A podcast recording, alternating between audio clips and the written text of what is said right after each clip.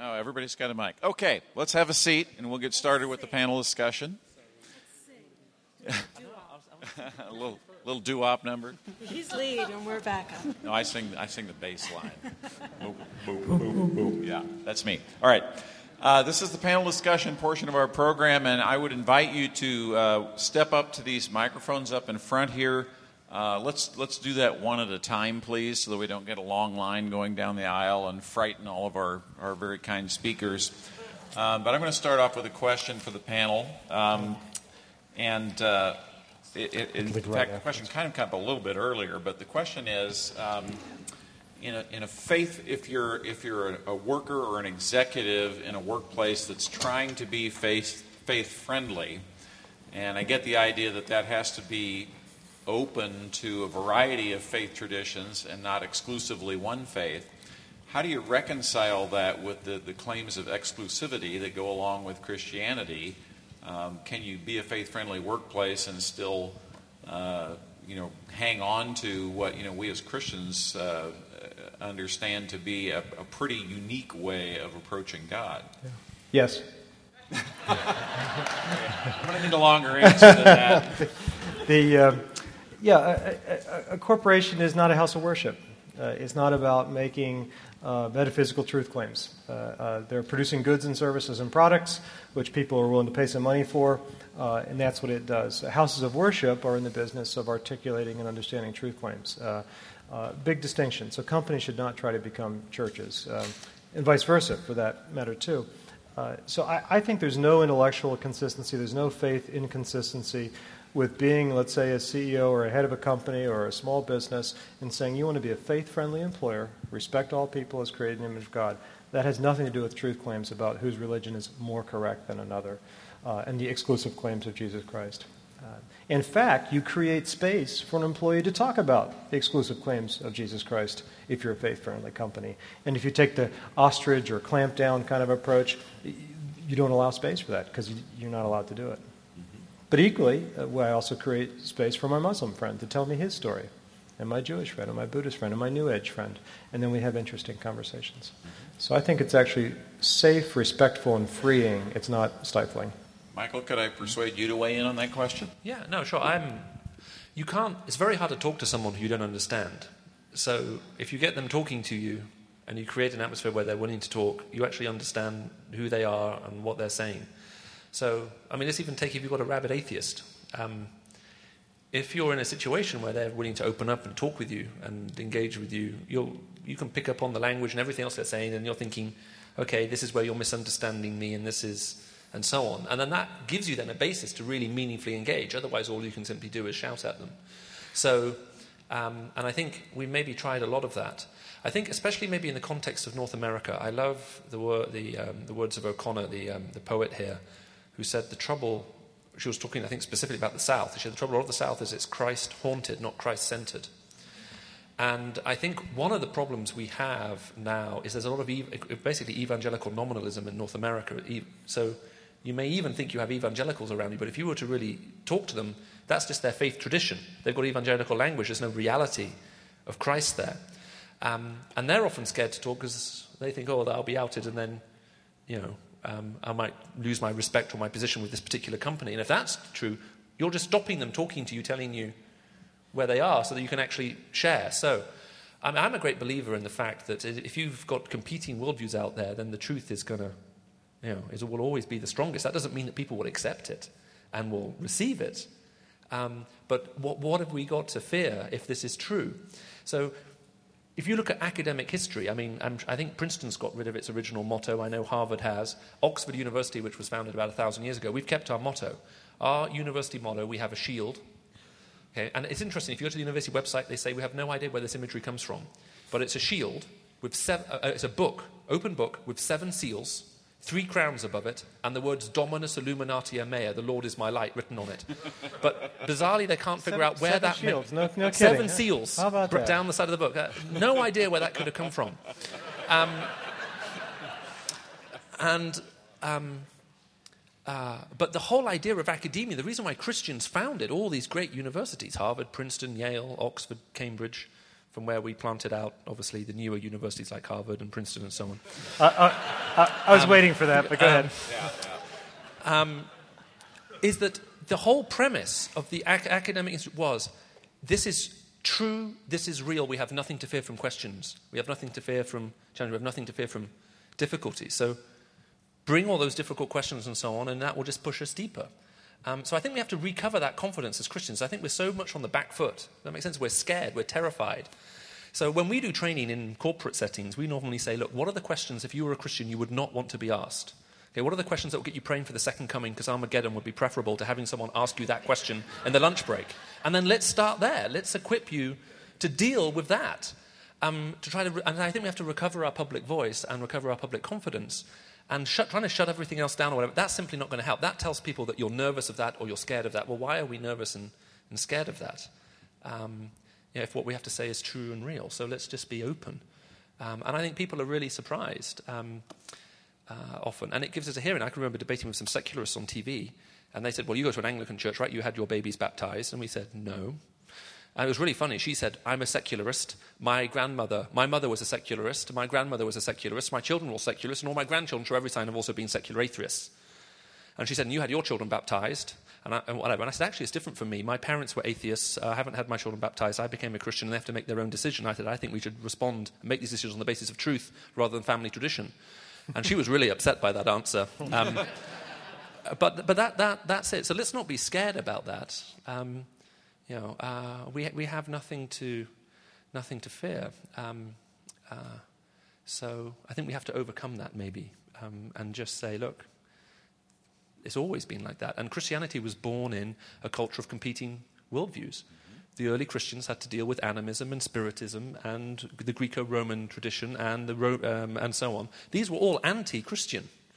And that's the gospel. So the gospel was born in a pluralistic context, it was spread in a pluralistic context, preached, and so, you know, and they, they did an okay job. Excellent. Paul Okay. was almost as good as me. I see that the lines are not too long at the microphones yet. You scared so- everybody off. Oh, here's one. Um, I work in a non-traditional workplace, so either I'm telecommuting or I'm traveling. So I'll hit three, four cities a week. It seems to me like there might be some special things we need to take into, into account. I was curious if you had any resources that talk to those type of people, or if you have any thoughts on your own. How do you how do you do evangelism in a workplace that's in three, four cities a week, or never the same place two days in a row anyway? Well, I think there are some really personal questions which maybe, I mean, Catherine and David can weigh in too, just about how you keep your own life pure when you're living with that kind of pressure, because that brings a whole social, spiritual dynamic that's very, very, you know, it can be very difficult. Um, I, um, uh, in terms of uh, when you're in that kind of setting, what that basically means is I'm taking that you're often in and out of an awful lot of different places. Um, and so you're only there very, very briefly. Um, now, the reason why I think the whole thing about spiritual condition is very important is um, Christ has to be seen somehow in us. Um, the greatest compliments I ever received, the ones that make me think, thank you, Lord, I, that was so encouraging, is, you know, I was at a conference, I was speaking in a Muslim country a short while ago, and someone said, while you were speaking, I could see this light in you. What's that light?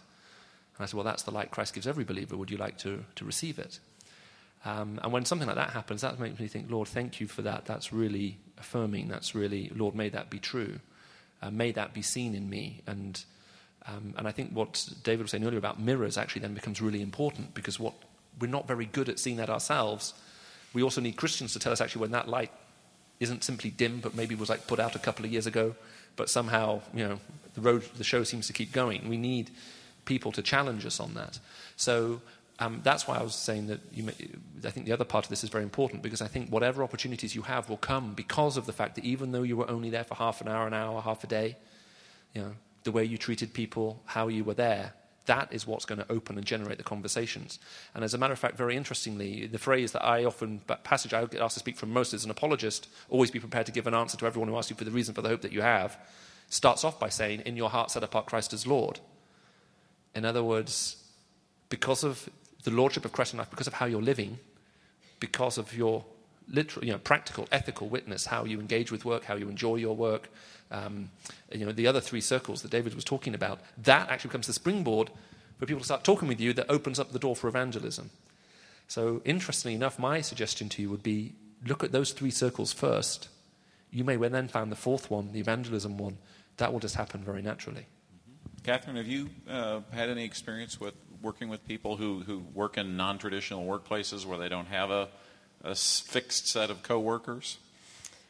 We have a lot of those everywhere, I guess, these days. And I certainly did a lot of that traveling myself. And um, I think that there's sort of two sides of that. One is how do you how do you keep a community of faith around you to um, inspire you, to nurture you, to hold you accountable, and then um, what in fact is your mission field of all the many that you maybe just pass through um, briefly as opposed to can sink deeply into in terms of relationships. So on the latter, I think I would I would pray about it. You know, God God show me of these constituencies that I touch. What what are you sending me to? And I think the opportunities sort of pop up when you do that. On the first, we. Um, I certainly struggled under that. Um, we've got lots of people that are both different town every day or in a different town for an eight month run of a production or something like that. Um, I think in our mobile culture, it's really helpful for us to know churches in other parts of the country that we can at least rest in while we're there. And of course, New York City, we have a lot of that, and we have a lot of people come to even my monthly vocation group programs that are just passing through and have found it on the internet and, and are just tapping in. Um, and we, I just got a story from a neighbor um, last week of um, they had a guy in their weekly fellowship group that um, was stationed in San Francisco for a while and was really um, his marriage was suffering seriously, and the fellowship group came together and challenged him, and the wife was making them the rest of the group aware of it, and it appears that there's been an intervention with love and grace that's going to save that marriage. I mean, it's too soon to tell, but I think that it's um, it, it seems like there's something broken in the lives, the demands in our lives that require us not to be able to be around people enough to have community and have relationships. But in that brokenness, God's going to point us to some ways that we can be little, find little pieces of redemption or His power in the midst of it. And because um, we can't turn back the clock, we can't change it, but we do need something different than the life you're living, and I've lived for a long time in my career as well. So, I appreciate the question. Okay, can I chime in just a quick thought? Sure. Uh, and it's partly the question also this ethically fresh, which is a part of the question that's just asked. How do you stay ethically fresh, particularly if you're uh, traveling all the time or in solo work environments? One, t- one idea I heard from uh, a guy in Texas that I now uh, do most of the time, I don't always remember, but I, it's just, I loved it. He said whenever he goes into a hotel, he's always on the road, whenever he goes into the hotel room and he checks in, goes up to his room, the very first thing, even if he has a suit on, the very first thing he does, he puts his bag on, closes the door, and he gets on his knees, physically on his knees, and sometimes these are dirty carpets, but gets on his knees, and he prays that God will protect him in this space for whoever's been there before and whoever will come, that he'll be protected in that space and that he won't misuse that privacy. And he's fully aware of internet porn, TV cable porn, uh, going down to the bar, all the stuff we all know that we can get caught up in. And he prays to sanctify that space for his duration. But I love how he also wants to claim it back from what's happened there before and what might happen in the future. So that's one ethically tip, uh, fresh, uh, staying ethically fresh tip if you're on the road a lot. Uh, and the other one, which I don't do, but a friend of mine does, is uh, we all have various passwords that we use for the various systems we sign into. And he now, instead of using uh, friends' names and stuff, he takes favorite biblical verses. John 3:16, just to pull it out of the air, or whatever your verse is, and that's now what he uses. And he has fun because he changes different passwords, like we all should do from time to time. And he'll also change his verses, therefore. And sometimes, if he didn't know them, he'll memorize them, or if he heard something in a sermon that Sunday, he'll plug it in. So it's another tip. And every time you're typing it in, like, oh wow, the Bible, God, that's right, this verse. Good. Who's got another question? Um, I had a couple of uh, things that might be related to each other. One is, can you speak a little bit about um, since career and work is such a central part of our lives, about Christians' response to the loss of a job unintentionally. Um, when is it not my calling anymore just because someone else decided it wasn't? Mm-hmm. And I think in in times like these, you know, even when people haven't directly experienced it, there is an underlying fear of it. Yeah. The second thing is when we call it an end on our own, um, retirement. Um, and not so much about what to do with retirement, but I think a lot of us work toward retirement. That's the end goal, yeah. is retirement. And um, I just give some comments on that. Uh, I also like to ingratiate myself to Michael by saying my ancestors were loyalists, so we're not responsible for this continuing rebellion. Hallelujah. All right. So, Christian response to job loss, job termination, and uh, some thoughts about retirement as a, as a goal. Yeah, I think I've watched my retirement move back 10 or 15 yeah. years. Just in the week. last week, right? and I, um, you know, I tell myself I'm working for God's glory in the day, but when the truth came and I watched it go lower and lower and lower and lower, oh yeah, I was so really, one of those I was looking forward to that. Gold in your spiritual peace, inner peace. Yeah, yes, yeah, yes. Yeah. Um, so yeah, uh, God may have a different plan, and um, you know, we may be the people that He wants to carry it out in terms of that. I think that um, I'm going to be I'm going to be hitting that really, really hard in our ministry the next two months. Um, I know law firms have already gone shut down completely. Obviously, banks have been taken over. People know they're going to be laid off. I haven't run across too many yet laid off. Um, the, most of most of my people are under 35, so they've got um, maybe they don't have any assets, but they will get employed in some way again. But dealing with the um, sense of identity in their work, I think, is um, it's an opportunity and it's a challenge. One is I think that we all God gave us that identity in our work, so the idea of doing something useful with our lives and with the experience He's given us is part of who we are. So, my thought is we have to deploy the work of our hearts and our hands and our minds immediately to something else, even if we don't get paid for it for some period of time. We're just made to contribute and to work, and we have to keep that up to keep our identity in Him as people working in His image. And the area where you might, in fact, be being called to a vocation that isn't the one you trained for or isn't the one you have experience for, and you might, in fact, have to start at the bottom again. Um, you know, I, think my dad has been my biggest inspiration there. He he moved up the ladder and then would lose his job. He lost his job the first time, I think, at 50, and then another time around 56. Devastating, you know, at that stage in a career. And um, he was embarrassed that his children were seeing him in that position. And he's a, he's a Christian man, but it was definitely challenging the depths of his faith. But I've told him subsequently, and I've gone through seasons like that as well, um, that was the best lesson he could have given me. How he stewarded himself and tried to honor God during those times of being out of work when I knew his identity was just smashed. But he he hung in there and he gave me so many great lessons during that time. So I, I, guess it depends on, you know, what if you're older and you're hit this time, help those that are younger and have not had any good models to go through that.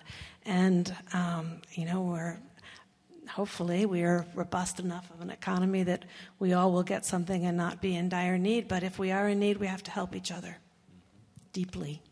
Michael or David, you want to weigh in on that, or thoughts about uh, retirement as a, as a goal? Well, I just say a footnote. I think it was powerful the the story you tell, Catherine. Um, and your questions are wonderful on whether of your own choice or not uh, the ending of one's job.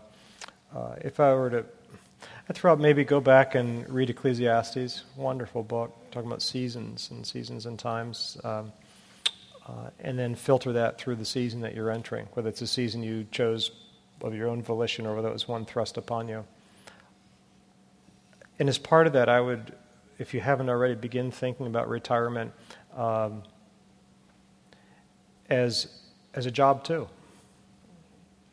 And it will have its own pressures and its own stresses and its own emptiness and its own. You may have a little bit fewer office politics based on your home life, I don't know, but no, just kidding. Um, but, but think about that as a job too, that you approach with a certain sense of purpose and intentionality, that that's not meant just to be coasting and golf time. I mean, do some of that for sure, take the gas, the foot off the pedal a little bit. But God will still have purpose for, for you in that. It may take a while to figure it out, but um, go at it with the same way you went after your, your, your day job now, your career. I mean, as, as someone, I, I, I, mean, up until fairly recently, a couple of years ago, I used to give lectures in the big investment banks on what we call systemic risk to financial markets, which is could the whole thing go down the, the tubes? So, as an expert, let me try and give you a few words of encouragement. Um, the light at the end of the tunnel has been turned off. Um, so, as a matter of fact, even while I was here, I was praying about the message I'll be preaching here tomorrow because I've, I've, sent um, some questions and a passage which will be printed tomorrow. And given the way things are going, I'm just really wondering whether um, maybe I should try to address what's currently happening from as a Christian um, and bring the gospel into that because I think the gospel touches every single area of life, um, including what's happening right now. Um, I'm not. A, I don't really like the idea of retire, retirement. I, I mean I think you can understand that ultimately, in terms of you retire from life eventually, um, and you go into a new life. Um, but so long as we're here, there's a reason why God wants us here. Um, so the biblical thing seems to be we should desire to be with God. It's better to go to be with Him. But so long as we're here, there's also a reason why we should be here. So I think at times it's hard to discern that and it's hard to figure it out. And obviously there are stages. And the, the process you're talking about losing your job, our identities are so wrapped up in our work and what, our sense of worth is that when you do lose it, the first thing you normally experience is worthlessness. Um, and even the mother who asked the question, it's not uncommon for women who've raised children, poured their life into them, when they suddenly all disappear off to college. It's not unusual to go through a time of crisis thinking my whole identity has been wrapped up with school runs and everything else now. You know, who am I? What worth am I? And so on. Um, and we very easily um, uh, get um, sucked into that. And I think the difficulty is just trying to keep the balance of delighting in what you do, but knowing who you are in God. And as opposed to defining yourself on the basis of what you do, and you know, we often reverse those two. We get them the wrong, wrong way around. It's just a question of trying to. And uh, when I, that sounds simple, the trouble is a lot of biblical things, they are gloriously simple to get hold of. Um, it's living them out that's just difficult. Um, and so I think whatever walk of life um, you're going through, and it may well be economically, um, we, it is possible we could see something that we thought maybe we would not see for a very, very, very long time. And you know, I, I, had a phone call from my parents most unexpectedly. My father had his whole life savings in a bank that's just been wiped off the face of the earth. So he has no idea. Um, he was just about to retire. So um, you know, I think these will be, you know, there are going to be some interesting and difficult times ahead. And I was telling Catherine, uh, we were talking earlier, and I said I'm going to be visiting my brother in New York. Um, he's head of global banking for Goldman Sachs. And I can remember, you know, up until two weeks ago, I used to tell people that, and they used to go, "Wow." You know, can I meet him? Now, you know, it's like, you know, Catherine, you know, she went, oh dear, I'm so sorry, is he okay?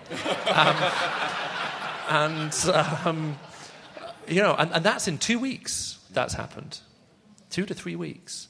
So, um, uh, you know, we may have, and I, but I think what, what, that may do is it may force us. And as Christians, we mustn't fool ourselves. We, we ourselves get so often wrapped up. Our sense of worth comes from what we do, very often. Um, we say that money isn't important, but actually, I mean, in England, I make a joke that the you know, Christians in England, we hold on to our pound coins so tightly we make the Queen cry, because you know, everyone's got a you know, little picture of the Queen on it. Um, but uh, so, and I think sometimes what happens in those times is it, it gives a spiritual reality check. Um, and even C.S. Lewis, writing during the Second World War, he said, you know, in the past, he said, our early church fathers would welcome times like this because it would challenge our attachment to this world and challenge the way we thought about this world and what we're trying to build on this world and help us understand whom we're serving and why we're here. Um, and maybe we're going to go through another one of those times. Um, you know, but that doesn't necessarily have to make us spiritually weaker. It may strangely actually make us stronger. Question. Yeah, just, I, I, apologize, and I think I'm jumping in front, but I, while we're on this topic, I'm curious, specifically related to, to this financial thing that happens to be the uh, vocation that I'm in. Talk about that, if you can, a little bit deeper and give some thoughts. Um, whether it is the notion of retirement, or David, you made the comment that most co- corporations create products or services. Some of what's coming to light, and perhaps um, getting a little more color given our political environment right now, is that there may not be products or services actually created out of Wall Street. It's a bunch of these, these credit default swaps and things like that, to derivatives. What are they really for? It's an interesting time to, I think, for us to be kind of salt and light in the world to facilitate questions or conversations that might not otherwise be had. Um, as a bunch of people are having their world rocked a little bit by, am I going to be able to retire? Is that really consistent with the biblical worldview? And are we really creating anything as an economy? Yeah. I mean, certainly Tyson Foods does, but what about these credit default swaps and all these others? Sure. And it's all over the news. I'll just nibble at that, that part of the question um, and see what my colleagues have to say uh, about are we creating anything of value with these credit swaps and other uh, structured finance in, instruments? Um, the answer is uh, sometimes yes, sometimes no. Uh, uh, take the, uh, I mentioned this at the at Nabil's restaurant the other day at the, the business lunch on Friday, I think it was. Lost track of when we are. And uh, a banker asked the question about the current situation. And he said, What did I think of it? And I said, At root, I think it's an ethical problem. Uh, that if I follow the thread through the process, and uh, um, my read of it is that it, it started with uh, uh, at, at, at, two ends. One was an ethical issue of mortgage brokers being financially incented to sell people mortgages that they, in many cases, could not afford and they couldn't care less about the fact that the client couldn't afford it because they were going to package it in some securitized instrument and repackage it and repackage it and send it off to some clever MBA or PhD who works for XYZ Bank, who then, as we know, created all these uh, uh, instruments that you can't even unwind and figure out anymore. But it started with someone selling something that he knew the buyer couldn't afford. Now, to me, that's a moral issue, that's an ethical issue, uh, and that person was receiving bonuses for doing that. And all the structured finance people were receiving bonuses and lots of handsome money for packaging those instruments and selling them on. And everyone convinced themselves there was no risk. Now, the positive moral side of that is many people who, because of bad credit history or just being at the low end of the economic totem pole, had a chance for the first time ever to um, have equity in a home. And frankly, that was a gift that they weren't people of privilege and they got a shot at, at, at the American dream. The, the bad news is sometimes the, the people were given or pushed into those situations who frankly could not and should not have afforded. So, like a lot of tools, it could be used for good or for evil, for good or for bad. Um, and that clearly, that clearly went on in this situation. The other, at a macro level, so I think that was the front end of the coal face where the front end problem happened. And then in the middle, it got misunderstood and ignored. Um, and at, at, a government policy level, Fannie Mae, Fannie Mac policy essentially is we want everybody to own a home, and we're going to ignore all common sense banking rules and ratios, and uh, we're going to open the floodgates for everyone to have credit. I mean, that was a macro policy decision, uh, which then all the smart, clever bankers figured out how to leverage and exploit. So I, I don't want to overly condemn the idea of creative instruments uh, because they can provide liquidity and opportunities for people and organizations, uh, but they can quickly, like so many healthy good things, be misused. Ethical issue to me, ethical problem. As Christians, we may need to become far more economists than we ever wanted to be, just to. Um, to be people that think thoughtfully about how our world runs and be able to uh, be a voice in um, how it might be able to run better for the common good. So, to the extent that um, there's going to be some rebuilding, I think that there's going to be lots of discussions. It's going to be really hard for most of us to weigh in on those if we don't sort of dig in and try to make become students of what's being written now. Um, I think what one of the issues that we're going to face is if there's not a cooperative for the common good um, arrangements across financial institutions, um, if, it, if there's an, a tone more of um, when you die, I'll get to eat up your spoils, um, kind of a thing. Um, then the law will have to come in and it will have to be regulated from a, from a legal perspective. So it's kind of like in every other area. If we can't sort of um, seek the common good in our own personal ethical behavior, then the law has to come in and make sure that we, we seek the common good. And you know, I think that I think there's going to be a lot of dialogue about that, and I think we should be a we should have a, a worldview perspective on it. We should be a significant voice. Um, I think there's some reformed thinkers out there that have the most to offer in that arena, and we're going to put them all on our website so you can look it up and read it if you're interested. Great. I, I mean, I agree with everything that's gone through. I think the ethical issues that both David and Catherine have picked up on are, are vital. Um, as I say, I'm, I'm, very tempted to change my sermon to preach about this tomorrow because I think it is such a huge issue and it's going to affect so many lives. Um, um, but it, it, the reason why it is an ethical issue is, is there are only two sources for ethics. Actually, this came up when I was speaking at Berkeley about uh, three, four days ago, where they said, look, what's wrong with evolutionary ethics? If evolutionary ethics is correct, then survival of the fittest reigns. So, Professor John Gray, who is the best selling um, academic mind in Europe uh, right now, um, he has argued look, we know evolution to be true, we know the idea of God to be false, and the trouble with humanism is it's basically Christianity in secular dress. And the, the cardinal area of Christianity is it believes there's something special about human life, there's dignity, and there are human rights, and that's a load of rubbish. It's a dog eat dog world out there, and it's survival of the fittest. And therefore, if we're going to be consistent and live with what we know to be scientific truth, we need to employ that ethic in our society. And as Western economies, we're largely more militarily powerful than everyone else. So why are not we getting on there, eliminating our enemies, and you know, making sure everyone serves us? Now, the fact that he's a best selling academic endorsed by people like Will Self and all kinds of really self help gurus around the world to me is amazing. Um, now, the trouble is, is when you translate that into the financial world, what has happened is um, uh, the way I try to illustrate it is this: is up until the 1960s, your dollars were convertible into gold, and on an English pound, it would say promise to pay the bearer five pounds or ten pounds. Ten pounds of what? Well, ten pounds of what was sterling silver. In other words, there was a commodity behind it. That's what anchored its value. Now, I'm not advocating a return to the gold standard, but what happened is, obviously, that system was abandoned. No one gave any thought to what that actually may truly mean. Now, here's the nearest analogy. Many of you as Christians are going to struggle to relate to this, apart from those of you who are prepared to be honest about what you actually do. But imagine that you're playing poker and um, um, you walked into a casino and you handed over your money and they give you a pile of chips. Okay? And you sit down at the table and you're playing the game with everybody else. And um, you can buy food with the chips, you can buy drinks, you can tip the waitress, you can even pay for your hotel room. Okay, and you're there, and after a certain amount of time, several months. You seem like you have a lot of experience in this. Um, I, I, I, hadn't, wasn't aware of that. Um, uh, I'll, I'll, give you some tips afterwards. Um, um, then imagine, after a couple of months, the casino announces it's, con- it's suspending the convertibility of the chips into dollars. Okay? But everyone keeps playing. Now, what do those chips represent? Now, the interesting thing at the moment within economics is economics cannot define the subject of its own academic study. No one can define what is money. There is no answer to that question.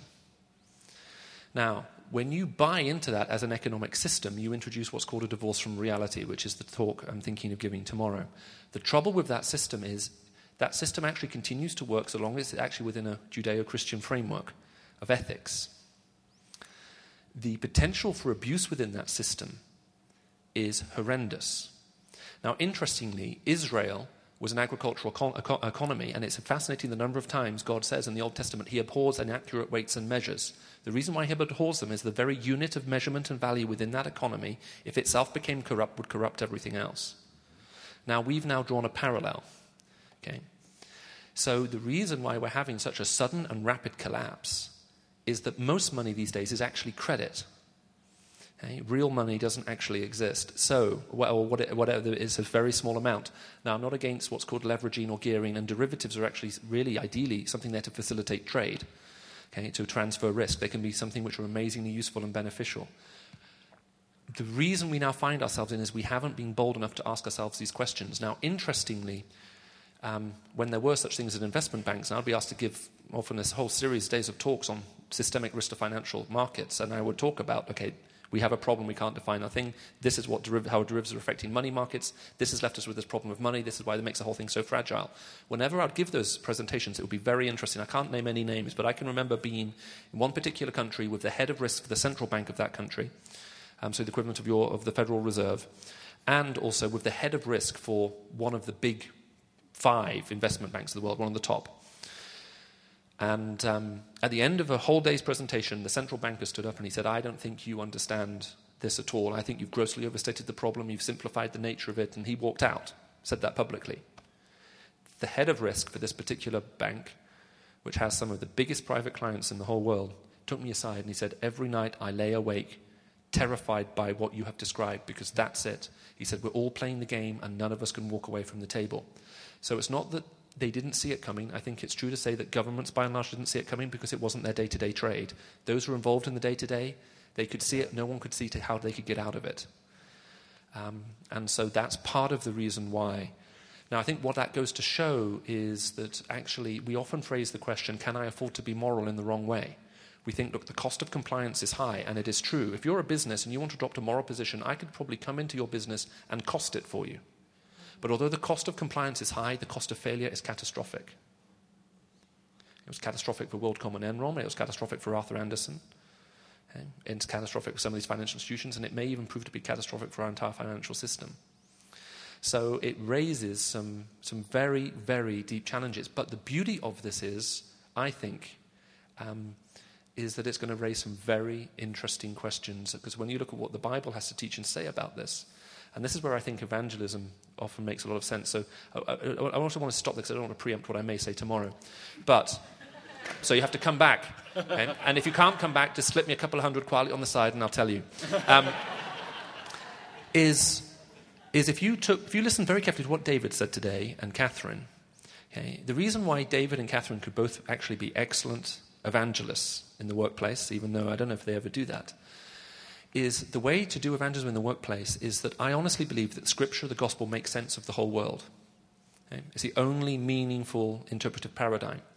Which means you could take what David has done, you could go into any workplace, you could put up those four circles apart from the fourth one, and you could say, look, we have to answer this question, we have to answer this question, we have to answer this question, and all of us are actually going to be involved in giving expression to how we think in what the worldview that informs all of this.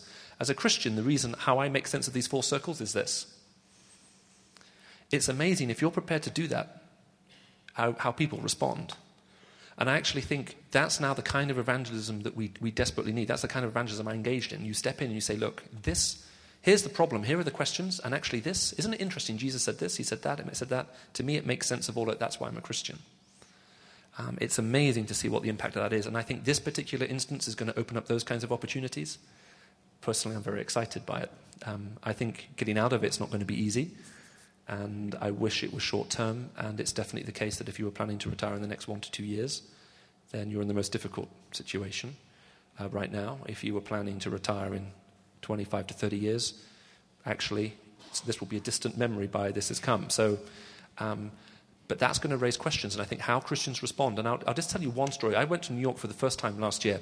I've never been. It's a city of sin. It's going to be judged by God, and all the people who are there are going to be destroyed. Right, things. So I've been very careful about going for obvious reasons. And, um, and I'm glad you've been getting my letters. I've been sending them every week faithfully now for the last 10 years or so. so but it's just good to know you're reading them. I'm just you know, encouraged by that. Um, he changes his handwriting. um, I, when I was there, we went up, I think it's the Rockefeller Center, and there was these big boards about J.D. Rockefeller. And I didn't know the story about him at all, and he seems to have been a very flawed individual by all accounts of other things I've read about him, including people like J.P. Morgan, who was a believer with some interesting character traits. Um, uh, to say the least, you, you, someone said that like they actually knew him. but yeah, I think if you know the story. What was amazing was during the Great Depression, a lot of those huge skyscrapers were built. Rockefeller was building them for the simple purpose of keeping several hundred thousand construction workers in business.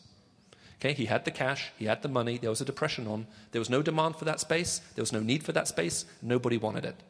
But by employing an army, hundreds of thousands of construction workers, he kept hundreds of thousands of people in business, hundreds of thousands of people putting dinner on the table, hundreds of thousands of people who could have other people who lived next door to them, okay, who couldn't feed their own families.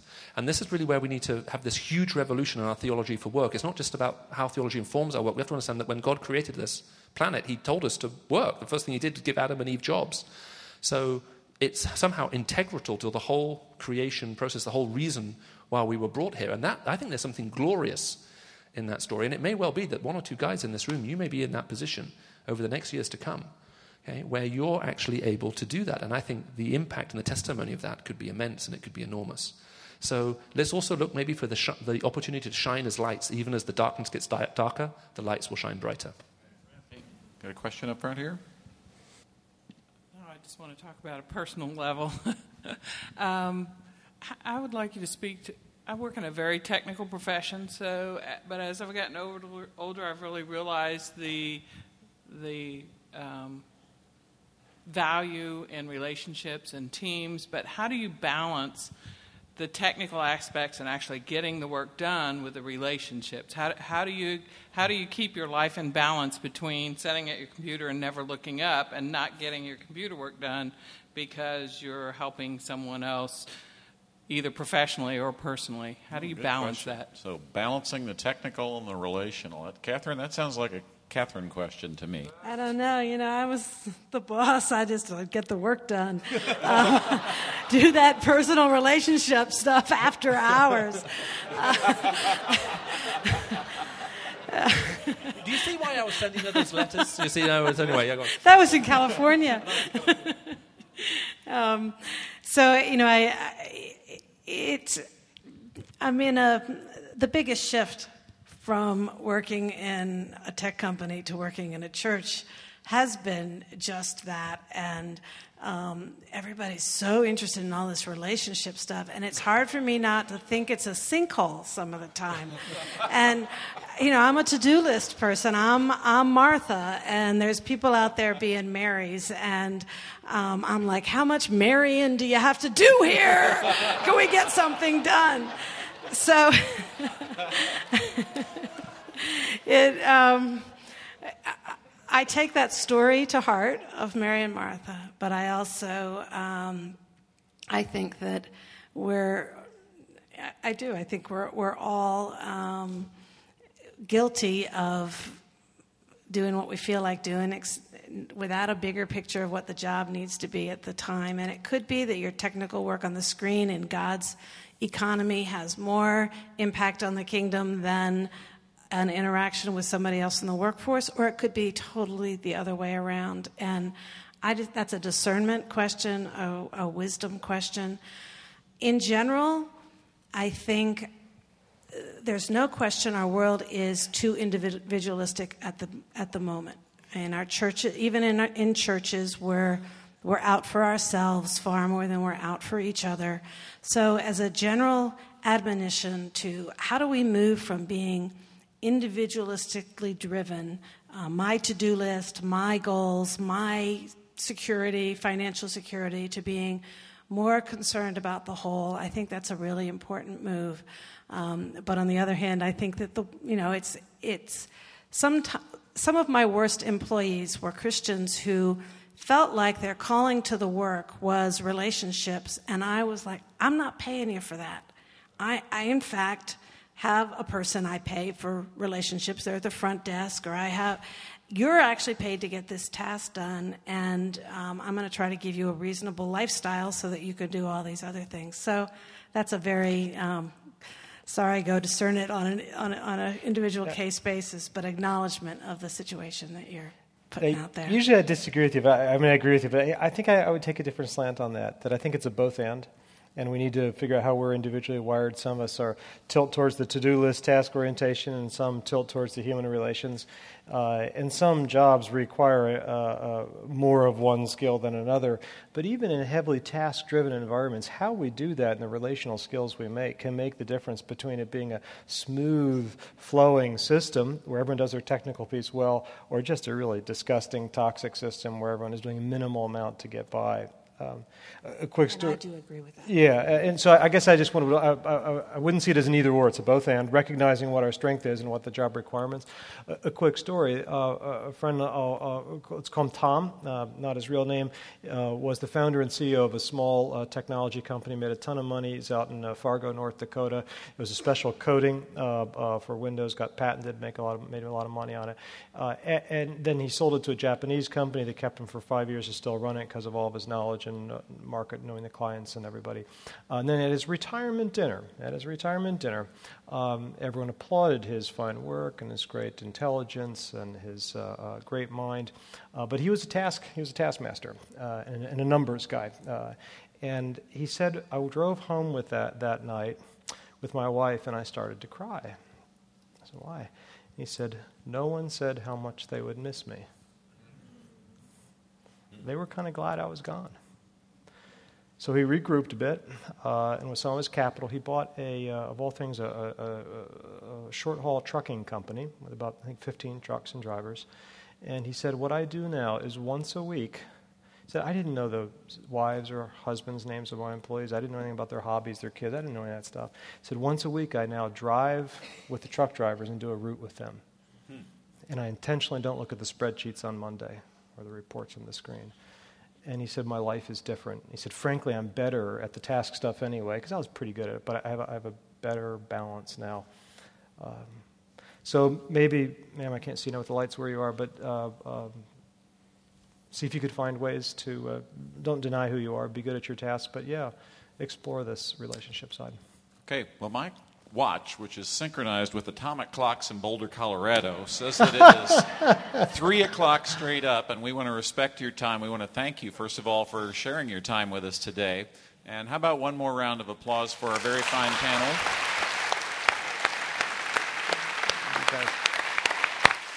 And I wish I had something profound to leave you with, but I think all the profundity is at the other end of the stage, so I will just say thank you for coming and have a good day.